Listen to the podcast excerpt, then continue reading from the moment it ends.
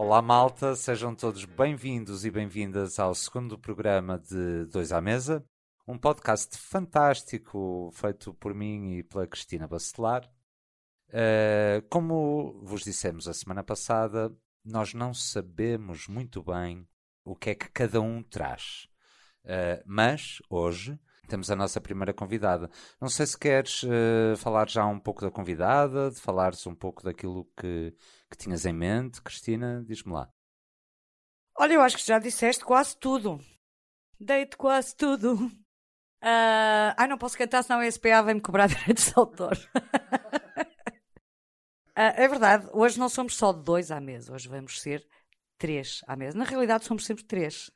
Sou eu, és tu e é o nosso querido Bruno Manso, que está a assumir toda a parte técnica e não só. Exatamente. Portanto, fazendo as contas, novamente, hoje somos quatro à mesa. Mais um e a polícia dava cabo de nós. Pois, mas podemos ter os amigos imaginários que quisermos. Muito bem, então eu hoje, o meu convidado de hoje é um convidado muito especial. É alguém de quem eu gosto muito mesmo e que tinha uma frase maravilhosa. Eu vou falar de música mais uma vez hoje. Não é necessário temer pelo futuro da música. Haverá sons até eu morrer. E depois da minha morte continuará a existir. O quê? Música? Exatamente. Eu refiro-me a John Cage. Conheces? Conheço. Conheces? E queres falar um bocadinho sobre ele ou deixas para mim? Acho que era importante, já que tu fizeste o trabalhinho de casa, que nos falasse um pouco então do John Cage. Muito bem, então vou falar de um dos maiores génios do século XX. Ai, que susto! Os maiores génios do sexo XX. Não, é século mesmo. Um dia deste vamos fazer um programa de sexo, aqui. Não é que hoje, se calhar... Há bocado estamos a falar da nossa convidada. Nós não percebemos nada disto. Começamos a falar e depois esquecemos-nos daquilo que dizemos. Nós hoje vamos falar de saúde mental, que é um assunto importante e que faz muito bem. Eu acho que toda a gente devia ter direito a ir a um psicólogo. Nem que fosse só para contar trivialidades. Eu acho que de facto, a saúde mental... Sempre foi a prima pobre da saúde e esta pandemia em que todos estamos veio revelar o quanto é importante a nossa sanidade e o quão importante é o trabalho destes profissionais que trabalham na área da saúde mental, sejam psiquiatras, psicólogos e hipnoterapeutas. No caso da nossa convidada de hoje, faz as duas coisas, não é? Nós vamos saber melhor e mais sobre isso daqui a pouco. Aliás, até estou curiosa para lhe fazer uma pergunta que ela não sabe, que é como é que se consegue fazer duas coisas bem ao mesmo tempo, que é ser psicólogo e hipnoterapeuta, mas isso vamos deixar para mais daqui a bocadinho. Entretanto, vou-te falar então do John Cage, que era o gênio do silêncio. Ele, inicialmente, o silêncio para ele era uma coisa perfeitamente intuitiva, portanto ele justificava o silêncio pela intuição. Mas depois de algumas experiências, nomeadamente uma delas até bastante polémica, o John Cage está incluído na música chamada música aleatória e, portanto, ele passou por uma experiência muito, muito curiosa, que foi introduzir-se numa câmara anecoica quer dizer sem eco, eu também não sabia. E o que é este mini-estúdio, digamos assim, esta câmara anecoica? É uma sala projetada para conter reflexões, tanto de ondas sonoras como eletromagnéticas. E então ele decide ir para introduzir-se lá dentro e, a partir daí, quando sai, decide que, afinal, ele estava completamente errado na sua opinião sobre o silêncio. E o silêncio, efetivamente... é possível ouvir. E como? Através de sons graves e de sons agudos. Ele saiu e disse ao técnico: eu ouço um som grave e ouço um som agudo. E o técnico respondeu-lhe de uma forma muito bonita. O som agudo era o som do sistema nervoso dele. O som grave era o sangue a correr-lhe nas veias. Isto é muito bonito. Eu acho que, para além de ser bonito, é altamente poético até. E é interessante, outro dia ouvi um vídeo da Fernanda Montenegro a falar exatamente sobre o silêncio no teatro, não é? Porque é muito importante, são os silêncios que fazem dos textos, textos dramáticos.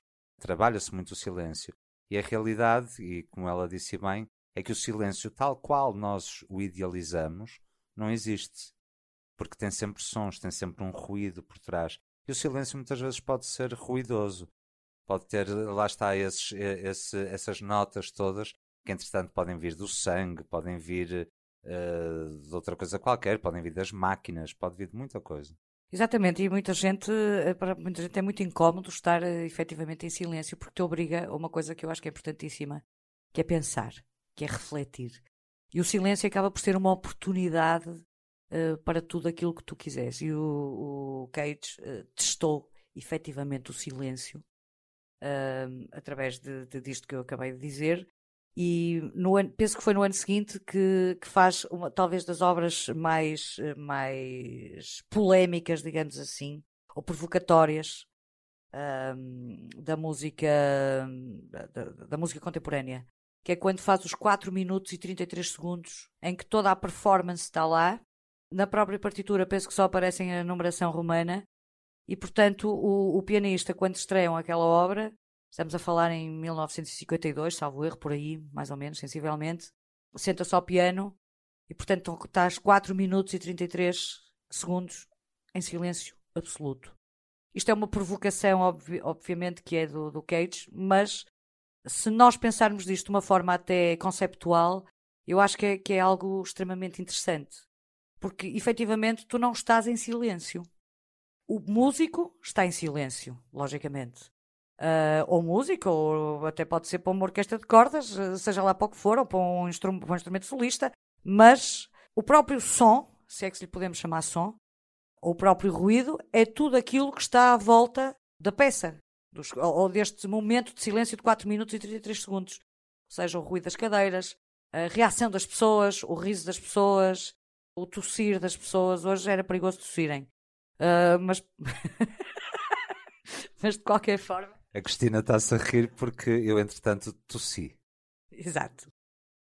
Mas de qualquer forma, eu acho que é muito interessante analisarmos isto. E de facto o Cage apresenta esta obra depois de ter passado por esta experiência de estar então nesta câmara sem eco, e onde ele consegue testar que efetivamente consegue ouvir duas frequências, uma grave e um agudo. Afinal, o que é isto? O que é o silêncio para ti, Rui? O silêncio é um amigo que fizeste para sempre. Esta não temos que pagar direitos de autor, que é da nossa Cristina Bacelar.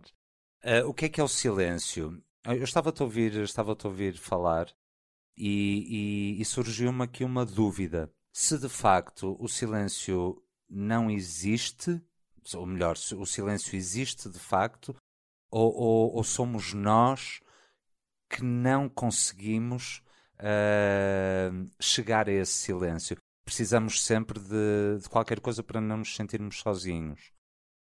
Não sei, eu estou a pensar que muitas vezes estamos sozinhos, e ouvimos coisas que na realidade podem não estar mesmo a acontecer.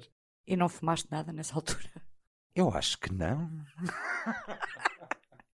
Olha, o Cage dizia que o silêncio é uma impossibilidade, que é impossível de facto produzi-lo. Ele só chega a esta teoria, se lhe podemos chamar assim, depois destas experiências todas que faz, depois de provocar as pessoas, e até antes de provocar as pessoas, 4 minutos e 33, que é de facto a obra mais conhecida.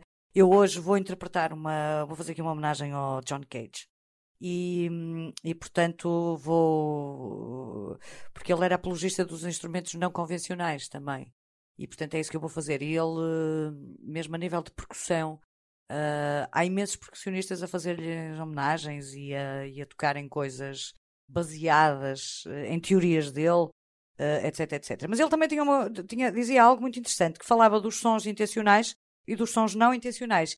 E era nesses sons não intencionais, é claro que isto é tudo intelectualizado, que de facto, nestes sons não intencionais, porque os intencionais presumo que são aqueles que nós conhecemos, onde está exatamente o tal silêncio. Afinal, o que é o silêncio na música? É uma mera pausa? Ou é muito mais do que isso? Deixo isto para quem quiser pensar e quem quiser concluir a partir daqui aquilo que achar que deve concluir. Também é muito curioso porque o próprio John Cage, através de um amigo, de um pintor, Rauschenberg, apresenta-lhe um quadro onde tem apenas uma tela preta e uma tela branca. E, portanto, estas telas acabam por nunca estar vazias. E mesmo sem qualquer intenção, as próprias telas atraem em si próprias reflexos, o pó, as sombras, etc. E então é a partir daqui que ele, de facto, se baseia para fazer o célebre 4 minutos e 33 segundos, que não vamos passar aqui, porque não queremos pagar, e porque eu acho que o silêncio não se paga, e são 4 minutos e 33. E já agora, Rui, queres cruzar o teu convidado, que não faço a mínima ideia quem é, com este John Cage? Com certeza. O convidado que eu trago hoje não vai ao encontro, mas vai de encontro ao que tu me disseste sobre o silêncio. É uma pessoa que não trabalha ao silêncio. Portanto, vai em desencontro. Também pode ser assim. Não, mas é importante isto que eu disse, porque muitas vezes as pessoas dizem o vai ao encontro de e o vai de encontro a. Ir de encontro a é ir aos encontrões, não é? Ir ao encontro de é quando nos vamos encontrar com alguém. Por isso é importante, que é um erro que muita gente comete quando fala, e acho que faz parte, é serviço público que estamos a fazer. Mas voltando aqui ao meu convidado chama-se Luís José Gomes Machado Guerreiro Pacheco, ou só Luís Pacheco se quiserem. Nasceu em 1925 em Lisboa, na freguesia de São Sebastião da Pedreira. Vem de uma família da classe média. O pai era funcionário público e era também músico amador. Ele estudou no Liceu Camões e depois chegou a frequentar o primeiro ano de Filologia Românica na Faculdade de Letras de Lisboa, onde foi ótimo aluno, mas optou por abandonar os estudos porque, acima de tudo, ele era um libertino. Nunca poderia estar numa escola fechado entre 4 paredes. Entretanto, ele é conhecido por ser o fundador da editora Contraponto, onde publica autores como Raul Leal, Virgílio Ferreira, José Cardoso Pires, o meu enorme Mário Cesarini, o António Maria Lisboa, a Natália Correia, Herberto Helder, etc., etc. Foi um tipo com uma honestidade intelectual à prova de bala e que denunciou sempre a desonestidade intelectual e a censura imposta pelo regime de Salazar. Na vida pessoal é conhecido não pelas melhores razões. Ele teve casos com raparigas sempre menores e desistia delas, não é? Do amor que lhes tinha à medida que elas iam crescendo. Mas eu não quero entrar muito por aqui porque é uma coisa até que me incomoda de uma certa forma, mas que também dá... É importante também referir isto, porque uma das grandes obras deste Luís Pacheco é A Comunidade, que é exatamente um relato extremamente real da vida que ele levava, com uma catrapuzada de filhos e mais uma rapariga menor, grávida, pai de 14 ou 15 anos. E ele, portanto, era uma pessoa ruidosa, uma pessoa polémica, e por isso é que eu acho que vai de encontro ou vai ao desencontro do John Cage. Porque é exatamente a antítese. É ruidoso. E o Cage era silencioso. Exatamente. Ele tem um texto muito interessante que posso ler mais daqui a pouco. Mas, entretanto, eu gostava de ouvir qualquer coisa do John Cage.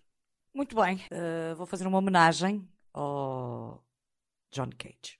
Então aí vai.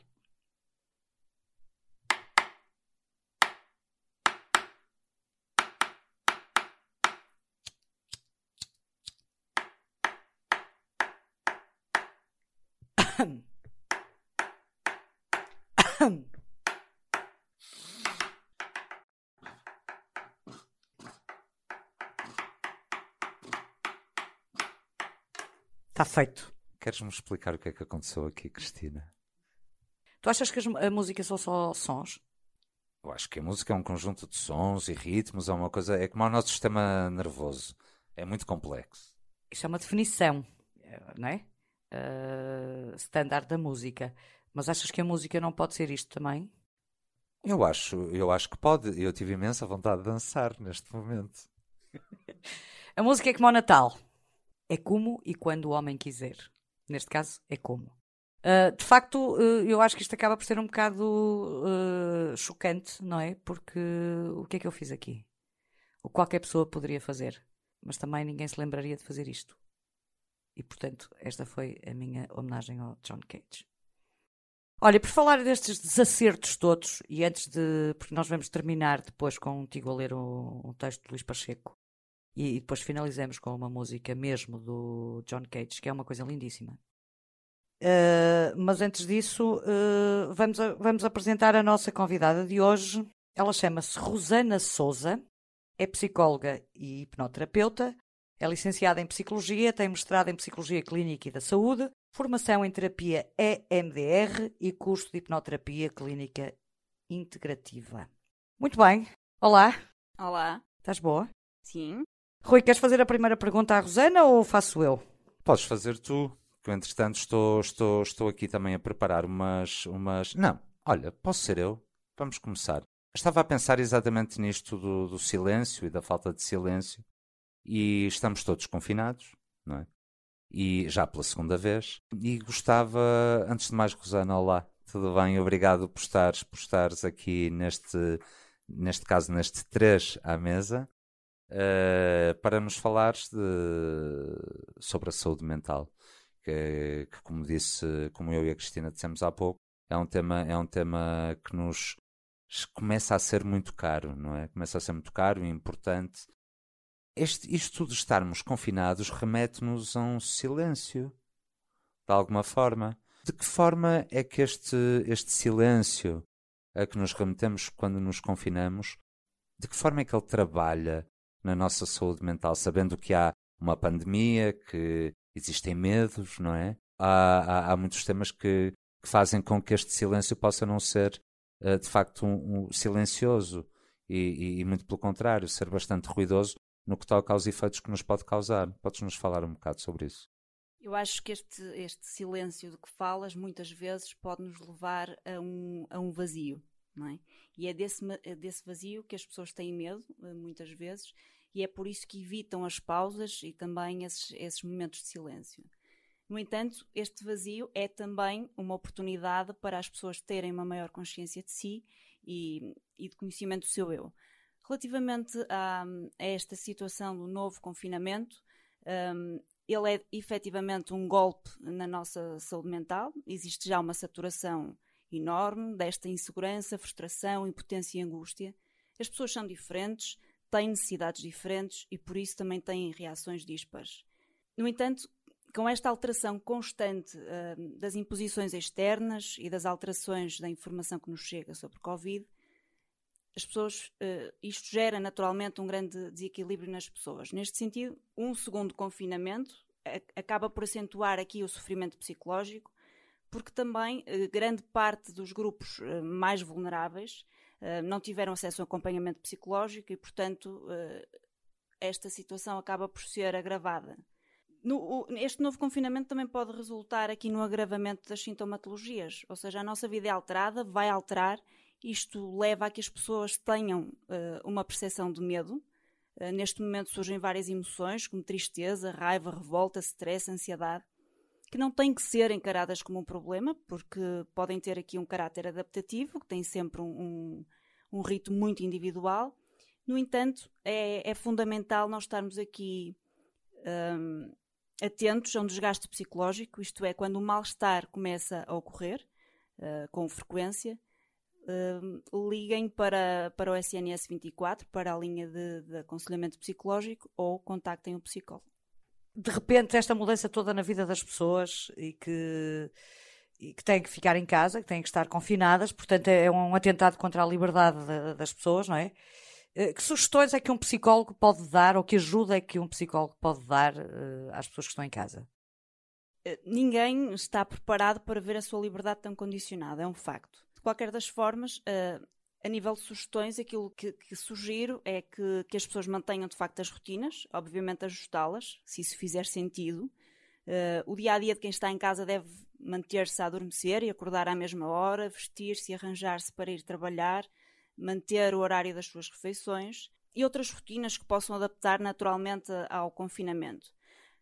Eu dou sugestões aqui objetivas, que é encontrem uma rotina, definam um tempo diário para praticar técnicas de respiração e de relaxamento para controlar a ansiedade, faça pausas sempre que a sua ansiedade se intensificar, faça exercício físico sozinho ou com amigos, através das redes sociais, mantenha contacto com familiares e amigos, encontre tempo diário para fazer alguma atividade de lazer que goste particularmente, ler, ouvir música, por exemplo, ver um filme, e ocupe algum tempo com aquelas situações que achava que nunca tinha tempo. Muito bem. Diz-me uma coisa, tu achas que há alguma razão para muitas das pessoas não aceitarem estas medidas que são recomendadas? Justificas isto de alguma forma? Deixa-me também completar essa pergunta com outra, que é o seguinte, já vamos no segundo confinamento. O primeiro confinamento, eu tenho sempre a ideia que as pessoas aceitaram porque tinham o medo do desconhecido. Desta vez, as pessoas não estão a aceitar tanto. O medo faz falta. É por aí que eu gostava que pudesses juntar esta... A resposta que vais dar à pergunta da Cristina é esta que eu te faço também. As pessoas, e aqui relativamente à questão da Cristina, quando são expostas a estímulos repetidos por um longo período de tempo, criam um efeito de habituação, sendo esperado aqui que esse efeito inicial seja esbatido. No primeiro confinamento, o culto do medo fez com que as pessoas ficassem em casa. Neste confinamento, será necessário ajustar a comunicação de forma a promover a responsabilidade. Os jovens foram, a priori, a faixa etária com maior incumprimento dessas medidas, mas não a única. E aqui falamos da fadiga pandémica, que tem implicações quer no processamento da informação recebida, quer no comportamento das pessoas. No entanto, existe de facto aqui uma espécie de anestesia de medo. Este comportamento vai depender também da comunicação que é feita às pessoas. Ou seja, é de extrema importância, e isto aqui, esta questão é mesmo a sublinhar, que a comunicação do momento atual aos portugueses seja realizada com mais ciência psicológica, falo concretamente de um discurso adaptado a cada população, a cada faixa etária, mais legitimação do cansaço e das dificuldades individuais, mais compaixão, mais empatia e menos culpabilização. Tu achas que era bom para qualquer ser humano ter sempre, independentemente de um estado de confinamento, de um estado pandémico, achas que é aconselhável qualquer... Ou seja, que a psicoterapia deveria ser uma coisa para toda a gente, acessível a toda a gente? A psicoterapia deveria ser acessível para toda a gente, infelizmente não é, aliás. Nunca se falou tanto de saúde mental como falamos hoje e continuamos sem ter respostas adequadas no nosso Sistema Nacional de Saúde. E mesmo nesta situação, talvez seja o momento para concluírem aquele concurso dos psicólogos de 2018 que ainda está por concluir. Muito bem, querias fazer uma perguntinha? Sim, agora fiquei curioso com esse concurso, porque não sei que concurso é esse. Nem sei bem, porque feliz ou infelizmente não precisei para já de recorrer a um profissional de saúde mental. Não sei como é que funciona a nível do Serviço Nacional de Saúde. Parece-me que há muito poucos psicólogos para a quantidade de utentes, não é? Não sei se tu conheces esses números, como é que isso funciona? Aquilo que é sugerido normalmente é um psicólogo para 30 mil utentes inscritos. Referente ao concurso que eu falo, portanto, isto de 2018 foram... este concurso abriu para 40 psicólogos, onde já, e sempre foi um problema do nosso Sistema Nacional de Saúde, não é? E em 2018 abriu então esse concurso, que até hoje não há qualquer resposta de progresso do próprio concurso. Diz-me uma coisa, um psicólogo para 30 mil pessoas é o que, inscritas é o que nós temos neste momento. Não temos, mas para mim parece-me assim um número completamente absurdo. Um psicólogo tratar da saúde mental de 30 mil utentes, não é? Acho estranho, acho esquisito. Eu não tinha essa coragem. Na verdade, isto são utentes, o número é para utentes inscritos. Há informação, e eu já vivenciei essa experiência enquanto estagiária na altura, de estar num centro de saúde onde havia 2 anos de fila de espera. Portanto, as pessoas estavam há 2 anos à espera para ter a primeira consulta e para ter de apoio psicológico. Ou seja, as pessoas enlouquecem e depois queixam-se que o mundo está como está. Basicamente, é isso. Rosana, tu tens uma clínica. Queres deixar aqui o contacto do ICOA e para as pessoas te contactarem se precisarem? Sim, podem procurar o nosso contacto em icoa.pt ou através das redes sociais de Facebook e Instagram, ou em Rosana Sousa, psicóloga e hipnoterapeuta, ou em ICOA. Já agora deixa-me só fazer aqui a última pergunta que tenho para te fazer. Qual é a diferença entre um psicólogo e um hipnoterapeuta? Será que um completa o outro? São formações que se completam, que se equivalem? Aqui a grande questão é, obviamente, que eu sou psicóloga e essa é a base da minha formação, e falando aqui um bocadinho também da minha experiência, a hipnoterapia é mais um veículo para conseguir tratar as pessoas. Agora, o grande problema, no meu entender, da hipnoterapia é que não existe nada que a regulamente, o que significa que não é necessário haver uma formação de base de saúde mental para se tirar um curso de hipnoterapia. Bem, então vou eu também fazer-te a minha última pergunta. Há pouco estavas a dizer o que é que as pessoas poderiam fazer para ocupar o seu tempo de confinamento. Mas nós sabemos que o método aspirina, não é? Não funciona para toda a gente, e que há muitos casos e há muitas formas de estar confinado, não é? Há pessoas que estão em teletrabalho e que têm os filhos, se calhar, em telescola e têm que se desdobrar em muita coisa e acabam por nem ficar com o tempo necessário para fazer esse tipo de coisas. Que mensagem é que podes dar a estas pessoas que na realidade estão presas em casa, mas não têm um segundo para treinar a respiração, para fazer o exercício, até porque têm os filhos de manhã, têm o trabalho, ou de manhã e à tarde, depois têm que continuar a fazer o jantar, têm uma data de coisas para fazer, e se calhar estas pessoas precisam de facto de alguma ajuda a mais do que as outras que podem e devem fazer tudo o que tu disseste. Mas a estas pessoas, o que é que lhes podemos dizer? Aqui a questão que tu colocaste relativamente à parentalidade é de facto muito pertinente, porque é desafiante, é muito mais exigente, porque a casa passa a ser também o ATL, passa a ser neste momento também a escola, ou seja, as crianças estão de facto fechadas e isto exige... É também um desafio à criatividade dos pais. No entanto, é sempre possível encontrar tempo. Algum tempo. Nem que seja à noite, no caso dos pais, depois dos filhos se irem deitar. Porque eu acho que nós vivemos a vida a correr e sempre com a desculpa que não temos tempo, mas há um momento em que de facto somos obrigados a parar e somos obrigados a encontrar esse tempo. Muito bem, doutora Rosana Sousa, que esteve connosco aqui no 2 à Mesa. Muito obrigada por ter estado aqui connosco. Já sabem que se quiserem contactam através das redes sociais, o ICOA ou a própria doutora Rosana Sousa, psicóloga e hipnoterapeuta. Rui, vamos voltar aos nossos convidados e vou-te pedir para leres, como só tu sabes, magistralmente, o texto de Luís Pacheco. Muito obrigado, Cristina. Obrigado, Rosana, por este pedacinho de tempo que nos deste. Acho que é de facto importante que as pessoas te possam ouvir, possam contactar. Neste momento és uma das pessoas que está e deve estar na linha da frente, juntamente com outros colegas teus. E é preciso também as pessoas pensarem que recorrer a um psicólogo, para já, não é a mesma coisa que recorrer a um amigo. Porque há técnicas que vocês têm na vossa formação que os amigos não têm. E desmistificar um bocado, não é preciso estar maluquinho, não é, para recorrer a um psicólogo ou uma psicóloga.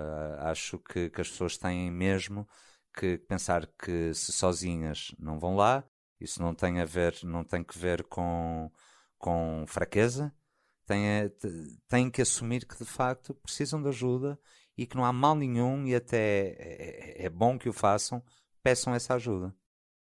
Aliás, o objetivo primeiro do psicólogo é a promoção da saúde e a prevenção da doença. Muito obrigado mais uma vez. E vou então aqui, como a Cristina disse, ler um texto de Luís Pacheco e que se cruza de alguma forma com a vida que os artistas, o pessoal da cultura têm vivido porque não têm trabalho, que é outra das coisas que nos pode influenciar muito negativamente na nossa vida mental e não só, e que se chama O que é o neo-objecionismo. Chamo-me Luís José Machado Gomes Guerreiro Pacheco, ou só Luís Pacheco se preferem. Tenho 37 anos, casado, lisboeta, português. Estou na cama de uma camarada a 6 paus adormida. É asseado, mas não recebo visitas. Também não me apetece fazer visitas a ninguém. Estou bastante só. Perdi muito. Perdi quase tudo. Perdi mãe e perdi pai, que estão no cemitério de Bucelas. Perdi 3 filhos. A Maria Luísa, o João Miguel, o Fernando António, que estão vivos, mas me desprezam e eu dou-lhes razão. Perdi amigos. Perdi o Lisboa. A mulher amada nunca mais a vi. Perdi os meus livros todos. Perdi muito tempo já. Se querem saber mais, perdi o gosto da virilidade. Se querem saber tudo, perdi a honra. Roubei. Sou o que se chama, na mais profunda baixeza da palavra, um desgraçado. Sou e sei que sou. Mas alto lá. Sou um tipo livre. Intensamente livre. Livre até ser libertino, que é uma forma real e corporal de liberdade.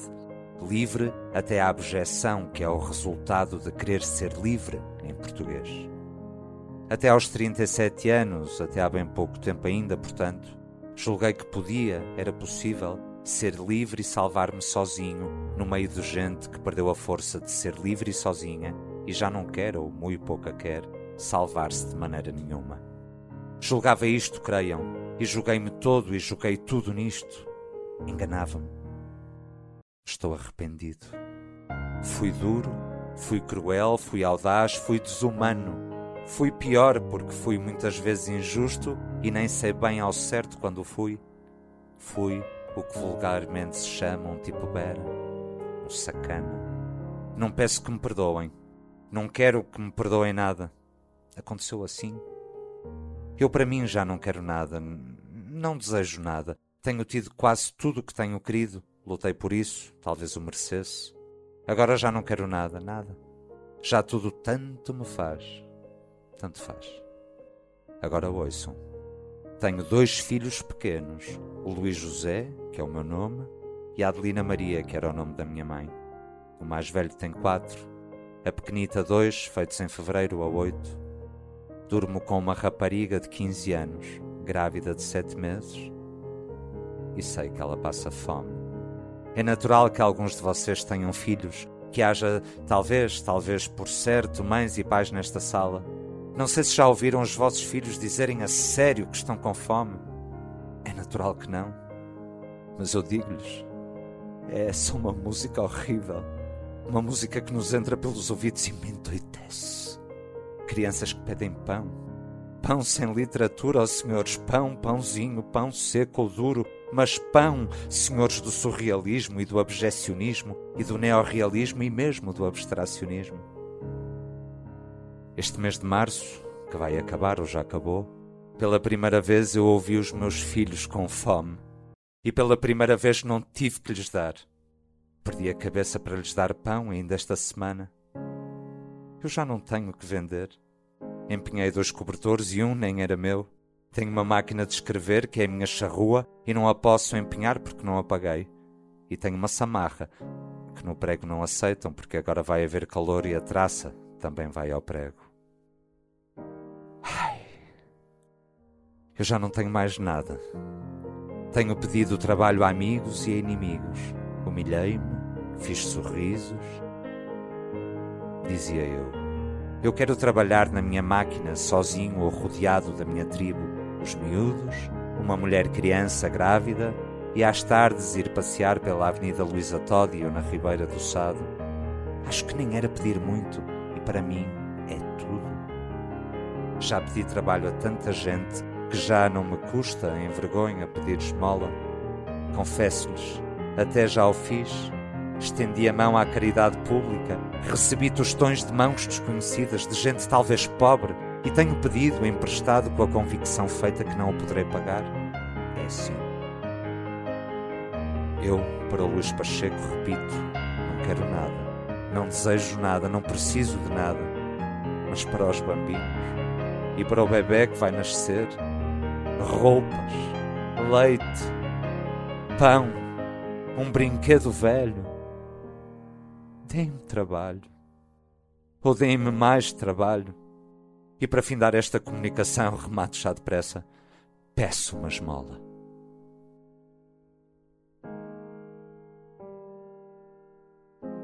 O texto de Luís Pacheco se cruza com o silêncio do John Cage. E vamos terminar com uma música do Cage, Ocean of Sounds. Até breve. Até breve, ou seja, até daqui a 15 dias. Espero que este próximo programa que estamos a gravar apareça num Portugal mais democrático, mais livre, em que o fascismo, o racismo, o machismo não têm lugar. Muito bem. E em silêncio ficamos.